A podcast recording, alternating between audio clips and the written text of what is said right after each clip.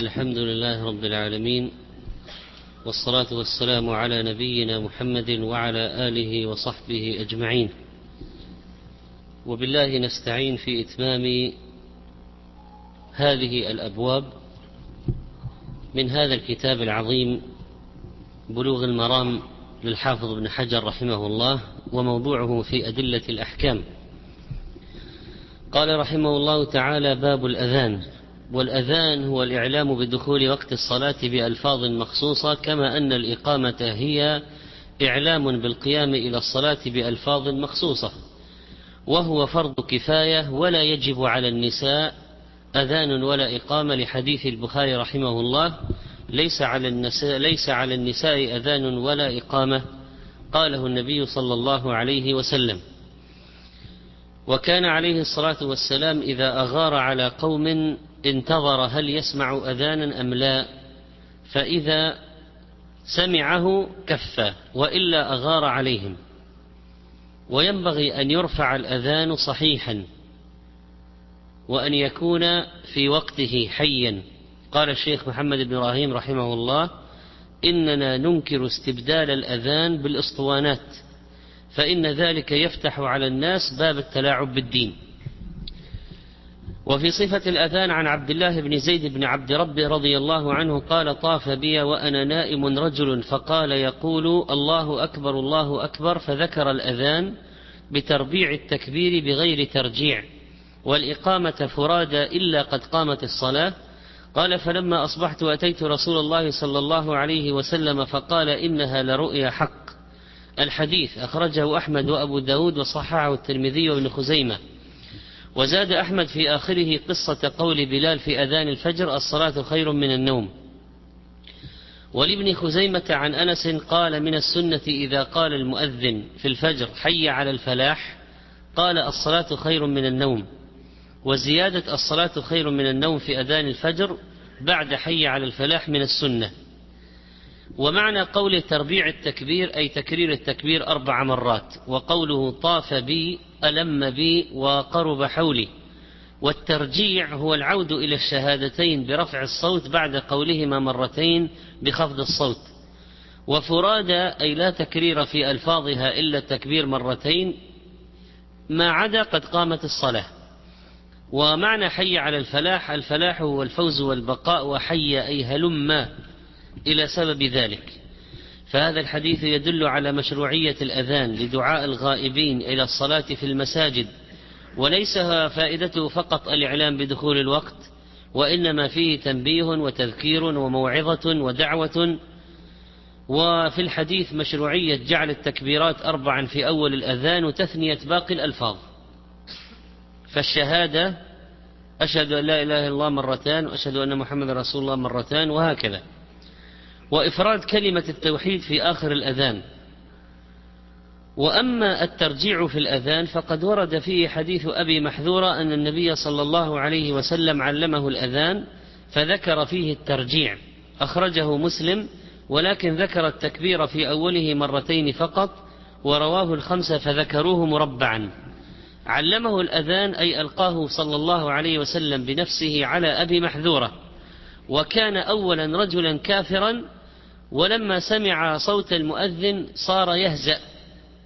فدعاه النبي عليه الصلاة والسلام فأسلم وكان ذا صوت جميل وكان رضي الله عنه كان ذا صوت جميل فعلمه الأذان وتوجهت الطاقات نحو خدمة الدين بعد أن كانت معادية للدين.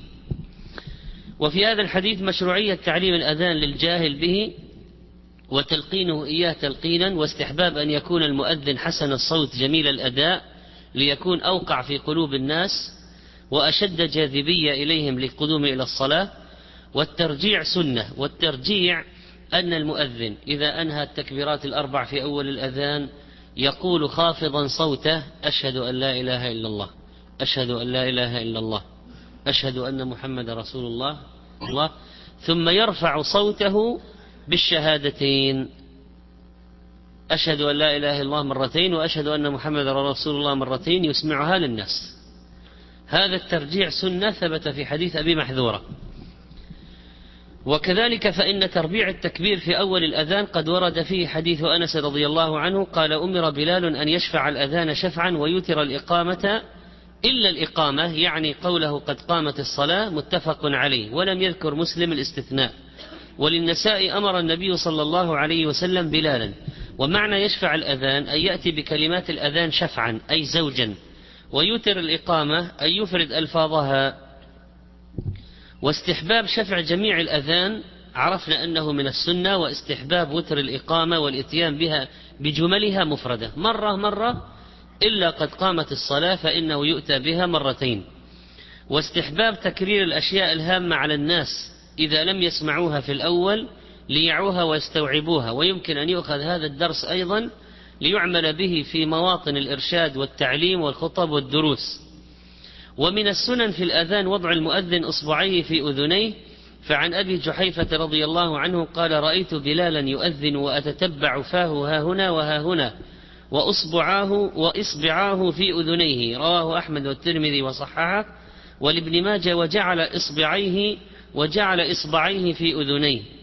ذلك لأن لأنه أرفع لصوته وإذا رآه البعيد حتى لو كان أصم يعلم بأنه يؤذن.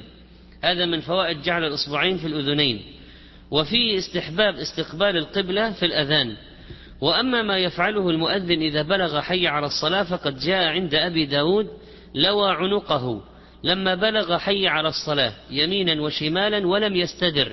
أي بقي الجسم مستقبل القبلة لكن الرقبة تنثني ويلويها يمينا وشمالا وأصله في الصحيحين. ومعنى أتتبع فاه أي أنظر إلى فمه متتبعا.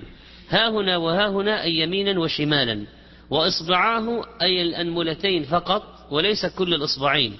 فإذا ندخل الأنملتين في فتحتي الأذنين. ولم يستدر أي بجميع البدن وإنما بقي مستقبل القبلة. والحديث فيه مشروعية الالتفات يمينا وشمالا بالفم عند الحيعلتين. ولا شك أن ذلك أبلغ في إسماع الناس. ومنه يؤخذ أن استعمال مكبرات الصوت طيب لأنه ما دام يلتفت يمينا وشمالا لإسماع الناس فكذلك لو استعمل أي شيء يزيد في تبليغ الناس كمكبرات الصوت لا بأس, به.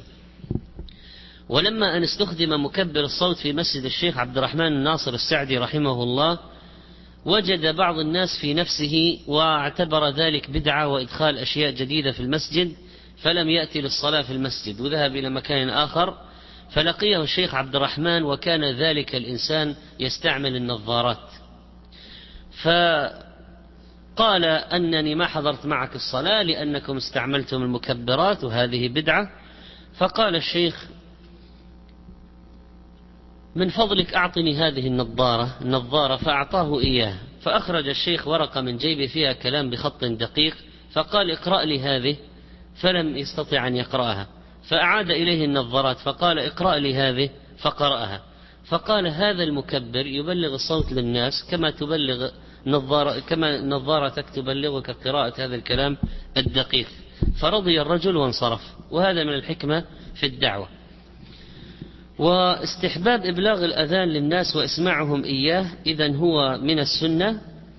والإنسان المؤذن مسلم يلوي عنقه يمينا وشمالا ولو كان يؤذن في المكبر لأننا لا نعلم كل الحكمة في الاستدارة ما هي فنحن نمشي مع النص. فنحن نمشي مع النص. واستحباب الصوت الحسن في الأذان مر معنا وفيه حديث أبي محذور رضي الله عنه أن النبي صلى الله عليه وسلم أعجبه صوته فعلمه الأذان رواه ابن خزيمة. وفيه استحباب تعليم الأذان لمن أراد أن يقوم به واستحباب تحسين الصوت بالأذان وتلاوة القرآن. ولا يؤذن للعيد ولا يقال الصلاة جامعة. لحديث جابر بن سمرة رضي الله عنهما قال صليت مع النبي صلى الله عليه وسلم العيدين غير مرة ولا مرتين بغير أذان ولا إقامة رواه مسلم. ونحوه في المتفق عليه عن ابن عباس وغيره. ومعنى مرة غير مرة ومعنى قوله غير مرة ولا مرتين أي بل مرات كثيرة. يفيدنا هذا الحديث عدم مشروعية الأذان والإقامة في صلاة العيدين وذلك لأن وقتهما محدود ودخول وقتهما مشتهر يغني عن التبليغ عن الأذان لهما والناس لا يغفلون عن العيدين لاشتهار أمرهما فلا حاجة إلى الأذان. وقد نص العلماء على أنه لا يشرع الأذان إلا للمكتوبات الخمس. فلا يشرع الأذان ولا الإقامة لا لنافلة ولا لجنازة ولا عيد ولا استسقاء ولا كسوف ولا غير ذلك إلا الصلوات الخمس. وأما الصلاة الفائتة فإنه يشرع لها الأذان. لحديث أبي قتادة في حديثه الطويل في نومهم عن الصلاة بعد ما طلعت الشمس ثم أذن بلال فصلى النبي صلى الله عليه وسلم أي صلاة الفجر كما كان يصنع كل يوم رواه مسلم. فإذا الصلاة لو قام الإنسان بعد خروج وقتها فإنه يؤذن. وخصوصا إذا كانوا في سفر فإنهم يؤذنون ولو بعد خروج الوقت فإذا ليس هو فقط إعلام بدخول الوقت. وفيه طرد للشيطان فيه فوائد الأذان فيه طرد للشيطان كذلك.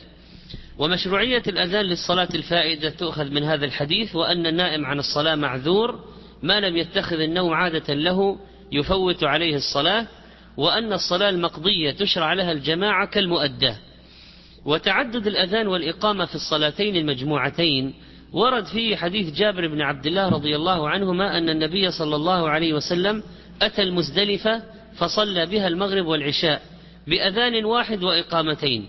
وله عن ابن عمر جمع بين المغرب والعشاء بإقامة واحدة وزاد أبو داود لكل صلاة وفي رواية له وفي رواية له ولم ينادي في واحدة منهما وهي شاذة.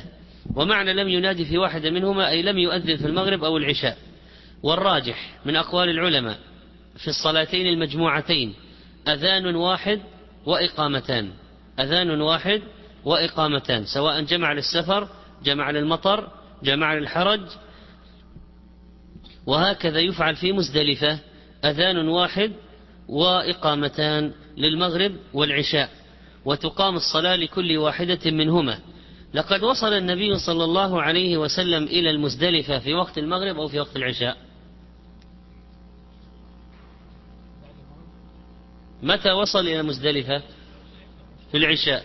جمع تقديم أو تأخير؟ تأخير. إذا وصل الإنسان إلى مزدلفة اليوم كان في أول الخط وصل مبكرا في وقت المغرب ماذا يفعل؟ هل ينتظر العشاء ليجمع جمع تأخير؟ أو يصلي أول ما يصل جمع تقديم؟ أو يصلي المغرب في وقتها والعشاء في وقتها؟ أقوال ثلاثة للعلماء. ولعل الراجح أنه يجمع أول ما يصل. سواء وصل في وقت المغرب يجمع المغرب والعشاء وصل في وقت العشاء يجمع المغرب والعشاء بحسب حاله. والأذان قبل الفجر لإيقاظ النائم قد وردت به السنة. فعن ابن عمر وعائشة قال قال رسول الله صلى الله عليه وسلم إن بلالا يؤذن بليل فكلوا واشربوا حتى ينادي ابن أم مكتوم. وكان رجلا أعمى لا ينادي حتى يقال له أصبحت أصبحت متفق عليه وفي آخره إدراج. ومعنى يؤذن بليل يعني قبيل الفجر. ومعنى ينادي أن يؤذن. وفي هذا الحديث جواز اتخاذ أكثر من مؤذن للمسجد الواحد. أكثر من مؤذن للمسجد الواحد. ويستحب تعاقبهما في الأذان في هذه القضية في صلاة الفجر. ومشروعية أن يؤذن كل واحد منهما في وقت مخصوص معلوم ليعلم وقت أذان هذا من أذان الآخر. فيعين. إذا كان هذا الأذان الأول دائما يمسك الأذان الأول. والآخر الأذان الثاني دائما يستمر على الأذان الثاني. حتى يعرف الناس يميزون الأول من الثاني. ويستحب أن يكون الأذان على مكان عال كما يفيده الحديث. وجواز أذان الأعمى إذا وجد من يخبره بدخول وقت الأذان. إذا وجد من يخبره يقول يقال له أصبحت أصبحت. طلع الصباح طلع الفجر. وجواز ذكر الرجل بما فيه من العاهة للتعريف به. وعن ابن عمر أن بلالا أذن قبل الفجر فأمره النبي صلى الله عليه وسلم أن يرجع فينادي ألا إن العبد نام؟ رواه أبو داود وضعفه. الحديث هذا على ضعف فيه فائدة. لو أن المؤذن أخطأ وأذن قبل الوقت ماذا يفعل؟ يخبر الناس ويعلمهم بالخطأ. وبالذات إذا أذن مثلا قبل المغرب في رمضان أو قبل الفجر والناس متعودين على أذان واحد فيمسكون عليه يمتنعون عن الطعام ولم يطلع الفجر أو يفطرون ولم تغرب الشمس. فإذا اكتشف الخطأ سارع بإخبارهم سارع بإخبارهم أن الشمس لم تغرب بعد أو أن الفجر لم يطلع بعد وأنه أخطأ. والمؤذن إذا أخطأ فأذن قبل الصبح عليه أن يعود فينبه الناس إلى خطئه. والأذان للصبح بالليل ثابت. الحديث يفيد أن أذان بلال يؤذن بليل. فينبه الناس لقرب الصبح. والذي ما أوتر يقوم فيوتر. والذي يصلي يوجز صلاته. والذي يريد أن يصوم يتسحر. من فوائد النداء الأذان الأول.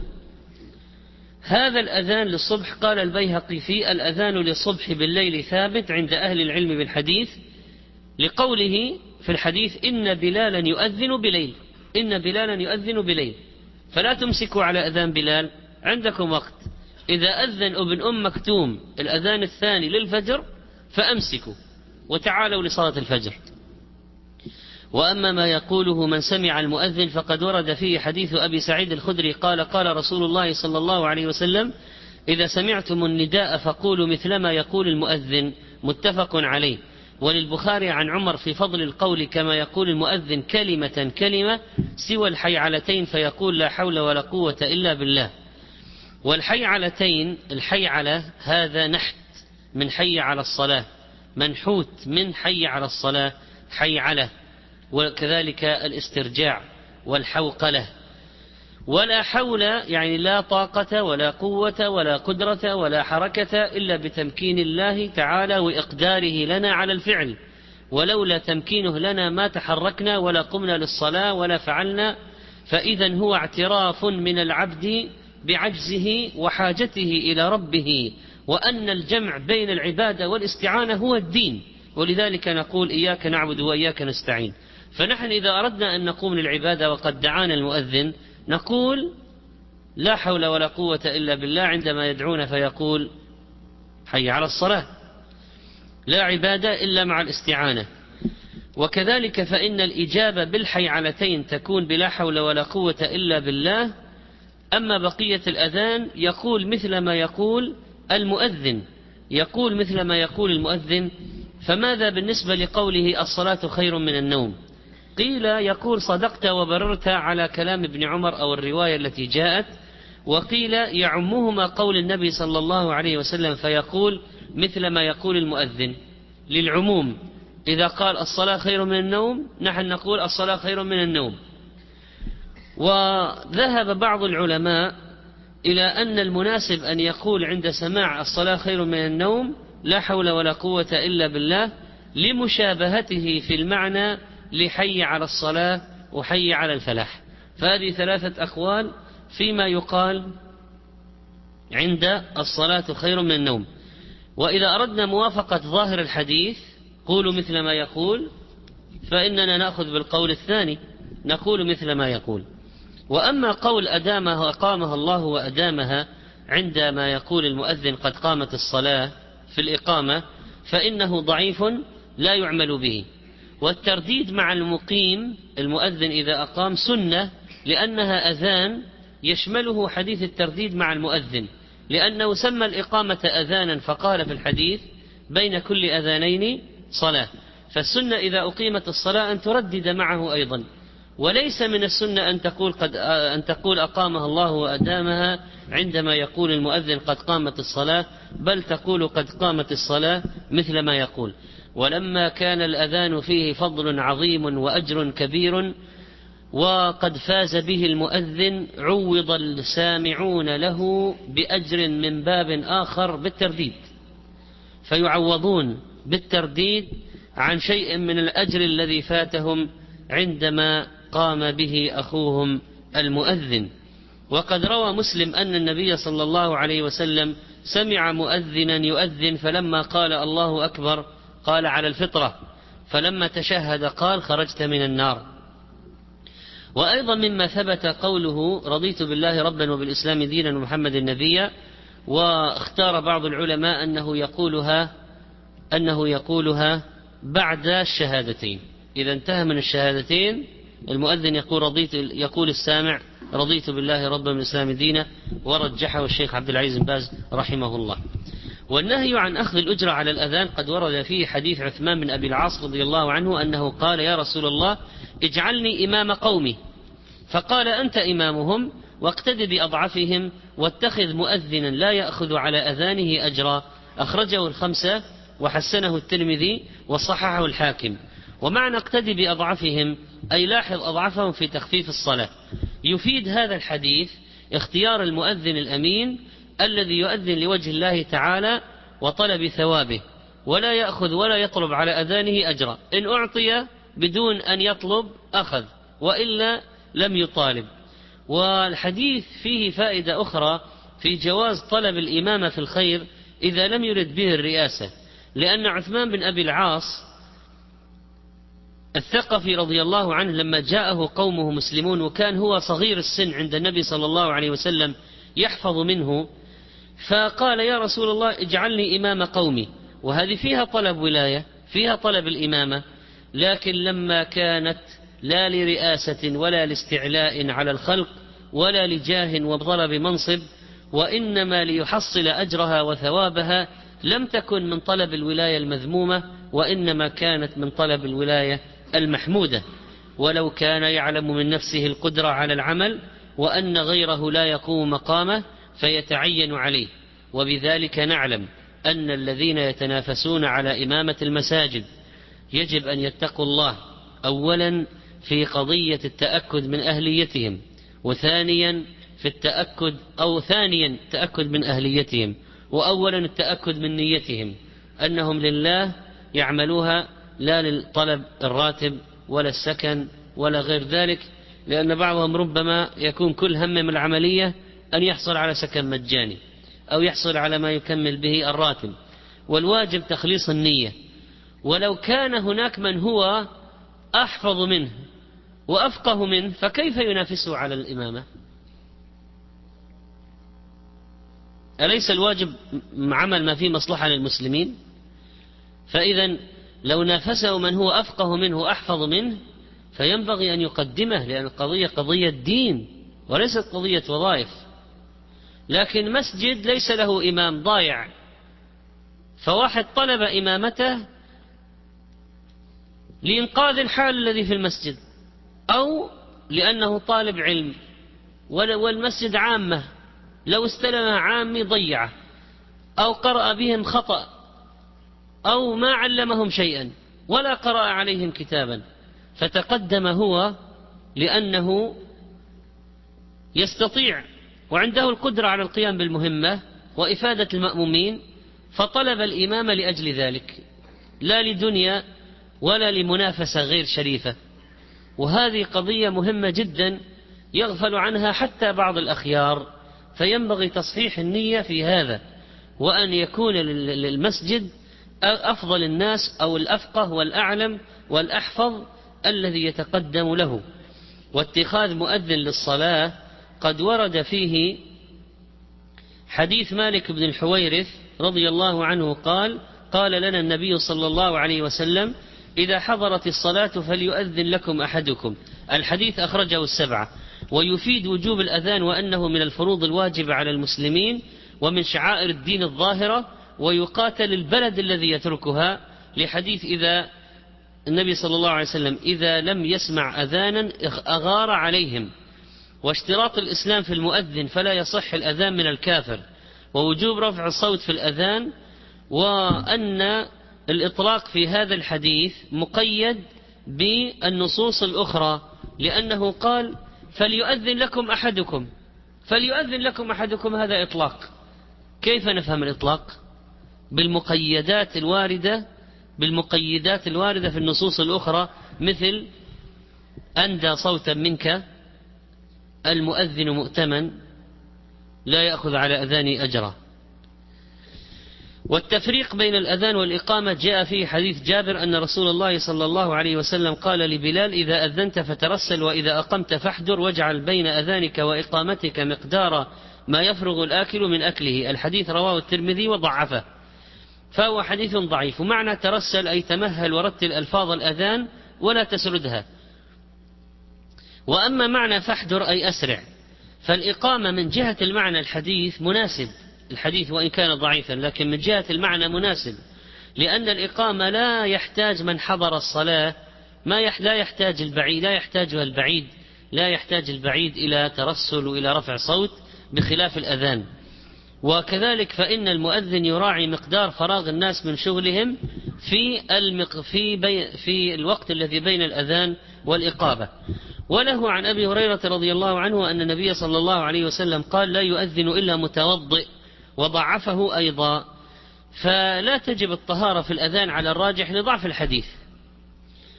وتكره إقامة المحدث وقال شيخ الإسلام في صحة إقامة المحدث خلاف. وله عن زياد بن الحارث رضي الله عنه قال قال رسول الله صلى الله عليه وسلم ومن أذن فهو يقيم وضعفه أيضا. مع أن الترمذي ضعفه والحديث فيه إسناد ضعف لكن لكن قال الترمذي العمل عليه عند أكثر أهل العلم أن من أذن فهو يقيم. ولأبي داود في حديث عبد الله بن زيد أنه قال أنا رأيته يعني الأذان وأنا كنت أريده أي ليأخذ الفضل والأجر. قال فأقم أنت. وفيه ضعف أيضا. وفي تكليف النبي عليه الصلاة والسلام بلالا بالأذان مع أن عبد الله بن زيد هو الذي رأى في المنام. قاعدة مثال على قاعدة إيش؟ كلف بلال بالأذان مع أن الذي رآه عبد الله بن زيد. هذا مثال على قاعدة. ما هي؟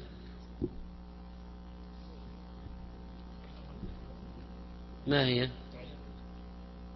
تقديم المصلحة العامة على المصلحة الخاصة. فمصلحة عبد الله بن زيد الخاصة أن يأخذ أجر لنفسه.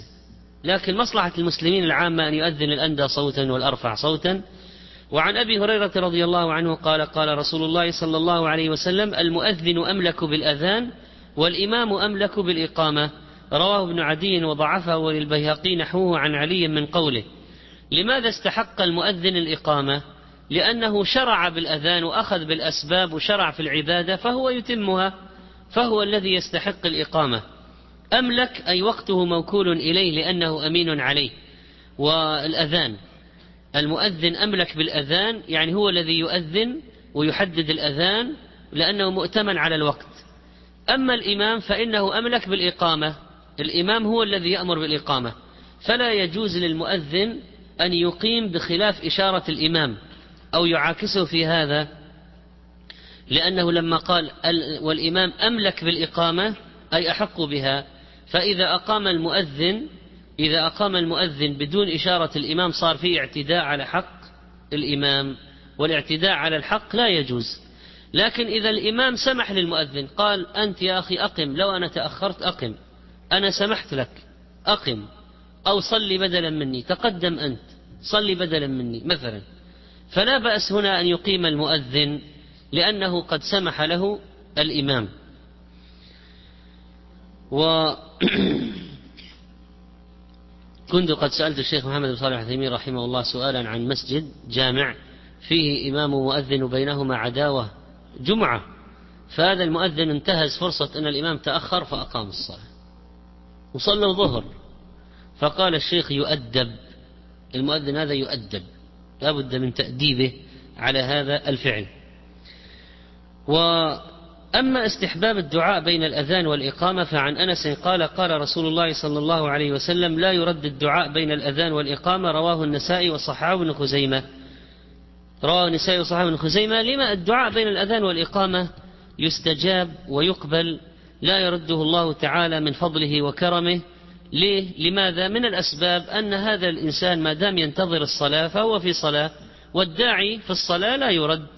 وهذا الدعاء وهذه الإجابة مقيدة بما لم يكن فيه إثم ولا قطيعة رحم. واستحباب الدعاء في هذا الوقت واغتنام الفرصة من السنة.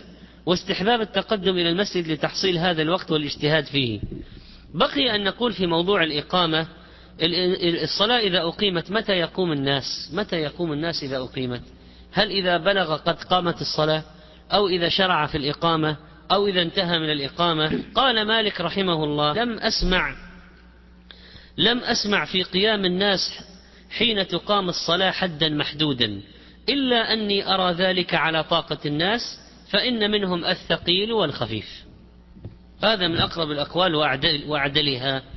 والدعاء المستحب بين الأذان والإقامة قد ورد فيه حديث جابر رضي الله عنه أن رسول الله صلى الله عليه وسلم قال من قال حين يسمع النداء اللهم رب هذه الدعوة التامة والصلاة القائمة آتي محمدا الوسيلة والفضيلة وبعث مقاما محمودا الذي وعدت حلت له شفاعة يوم القيامة أخرجه الأربعة.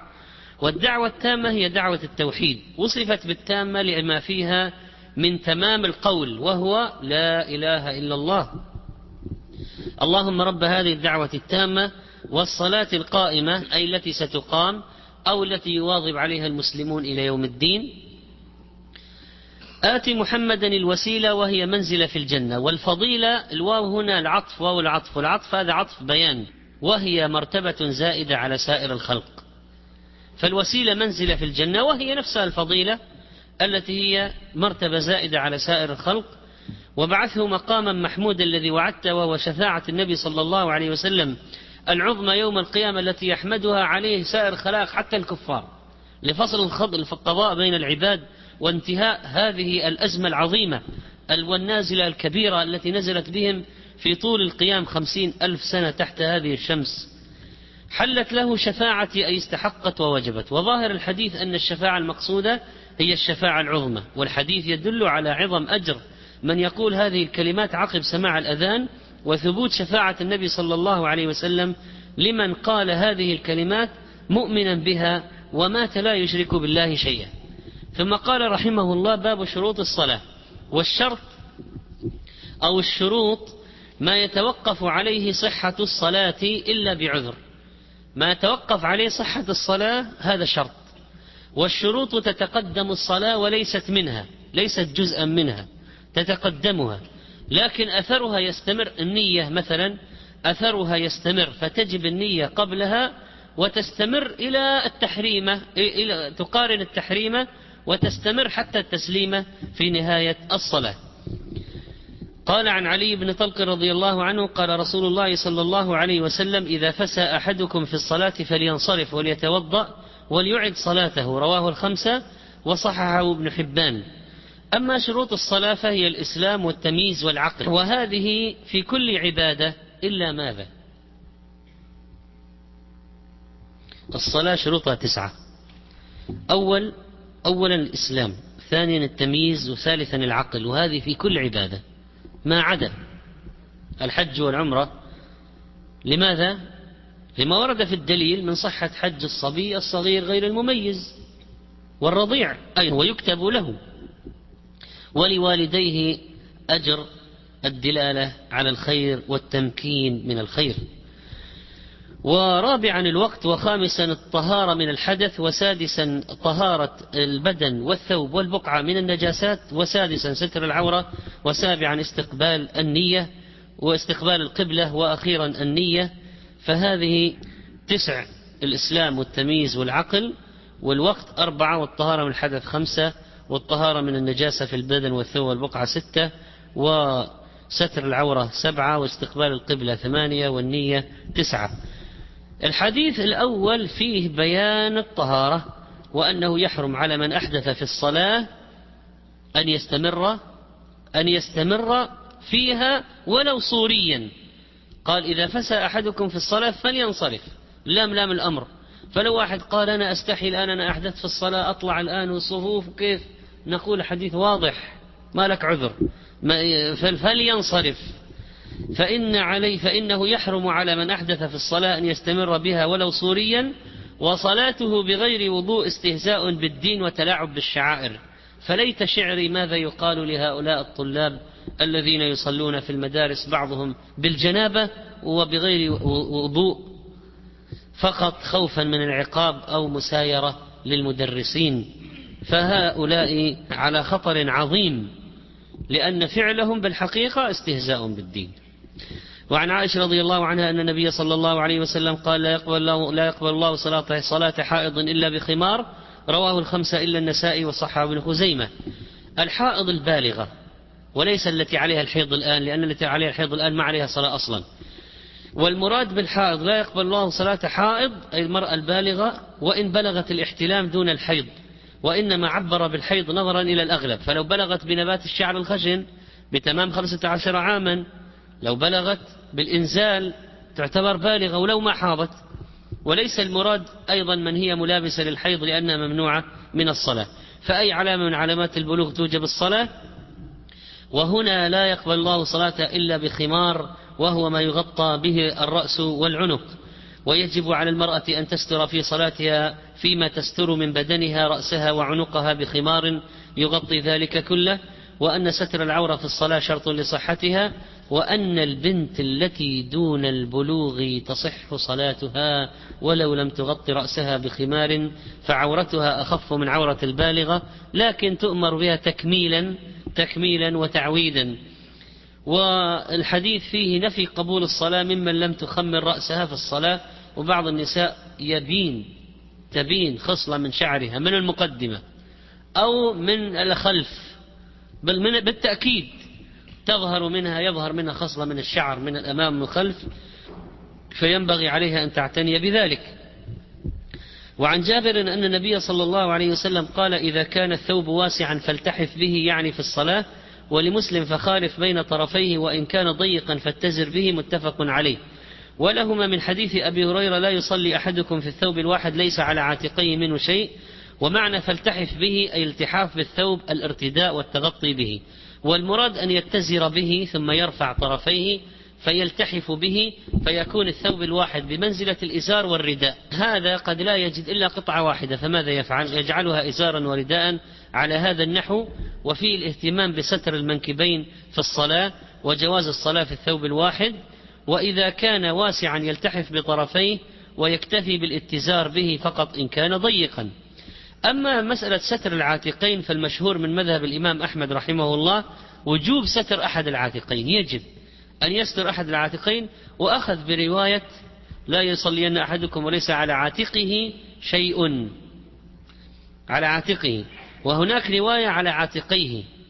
فإذا صحت هذه ما دامت صحيحة فينبغي أيضا الأخذ بها. وشرط صاحب الإنصاف لصحة صلاة الفرض. و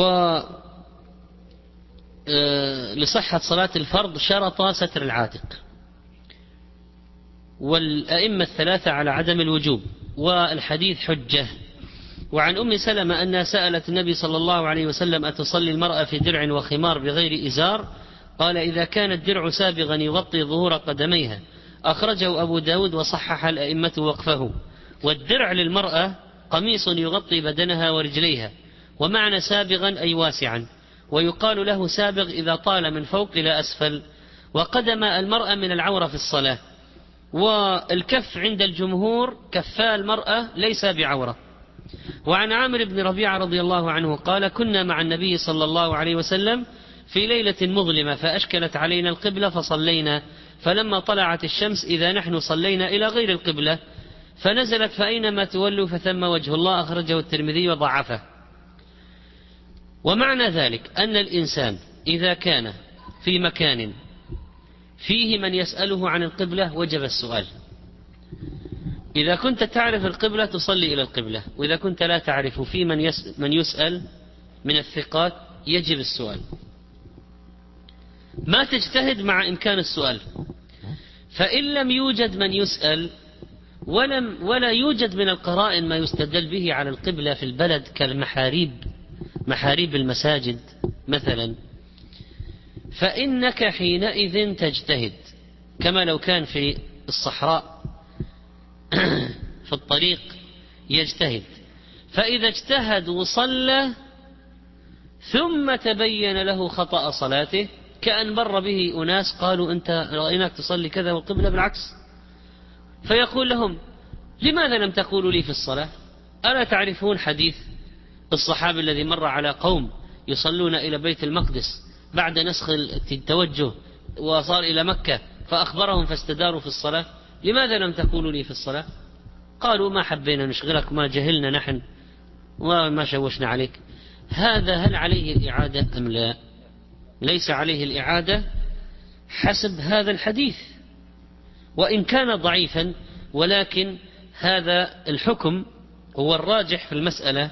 إذا تبين الخطأ فلا إعادة عليه سواء علم بالخطأ في الوقت أم بعده. وعن أبي هريرة قال قال رسول الله صلى الله عليه وسلم ما بين المشرق والمغرب قبلة رواه الترمذي وقواه البخاري. استقبال القبلة شرط لصحة الصلاة.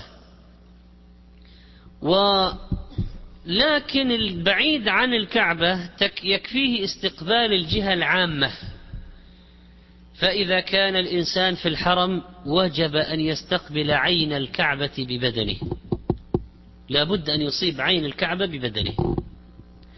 وإذا كان خارج الحرم استقبل الحرم. وإذا كان خارج مكة استقبل مكة. لا يضر الانحراف اليسير.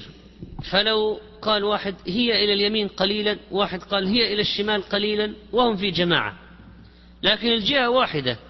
جاز أن يقتدي بعضهم ببعض. وإذا كان الاجتهاد مختلفا تماما فقال بعضهم هي إلى الأمام قال بعضهم هي خلفك القبلة. فلا يجوز أن يقتدي بعض ببعض. فمن اجتهد أنها إلى هذه الجهة صلى على اجتهاده والذي اجتهد الجهة الأخرى صلى على اجتهاده وهكذا. وجواز ترك استقبال القبلة في النافلة على الراحلة قد ورد فيه حديث عامر بن ربيعة قال رأيت رسول الله صلى الله عليه وسلم يصلي على راحلته حيث توجهت به متفق عليه زاد البخاري يومئ برأسه ولم يكن يصنعه في المكتوبة. ولأبي داود من حديث أنس كان إذا سافر فأراد أن يتطوع استقبل بناقته القبلة فكبر ثم صلى حيث كان حيث كان وجه ركابه وإسناده حسن. ومعنى يصلي أي النوافل. ويومئ برأسه أي يشير برأسه في الركوع والسجود والمكتوبة هي الفريضة ووجه ركابه هي الناقة. الحديث يدل على جواز التنفل على الراحلة في السفر ولو بلا عذر. ولكن هل يجب عليه أن يستقبل القبلة عند تكبيرة الإحرام في النافلة كما دل عليه حديث أنس أم لا؟ الراجح عدم الوجوب وإلى هذا ذهب ابن القيم رحمه الله. فالراجح عدم الوجوب وأنه لو بدأ صلاة النافلة إلى غير القبلة في السفر على الراحلة أنه لا بأس بذلك لكن الأفضل والمستحب أن يبدأ بها إلى يبدأ بالنافلة وهو متوجه إلى القبلة. وأحيانا لا يستطيع كما أن يكون في الطائرة قد لا يستطيع في بعض الأحوال. ولا يلزم الركوع والسجود في النافلة على الراحلة في السفر بل يكفي الإيماء برأسه إشارة إلى الركوع وإلى السجود لكن هذا الكلام لا يجوز في الفريضة في السفر. بل يجب أن يصليها مستقرا في الأرض مستقبلا القبلة راكعا وساجدا ركوعا تاما وسجودا تاما. إلا إذا لم يستطع كما في بعض الأحوال في الطائرة فلا يكلف الله نفسا إلا وسعها.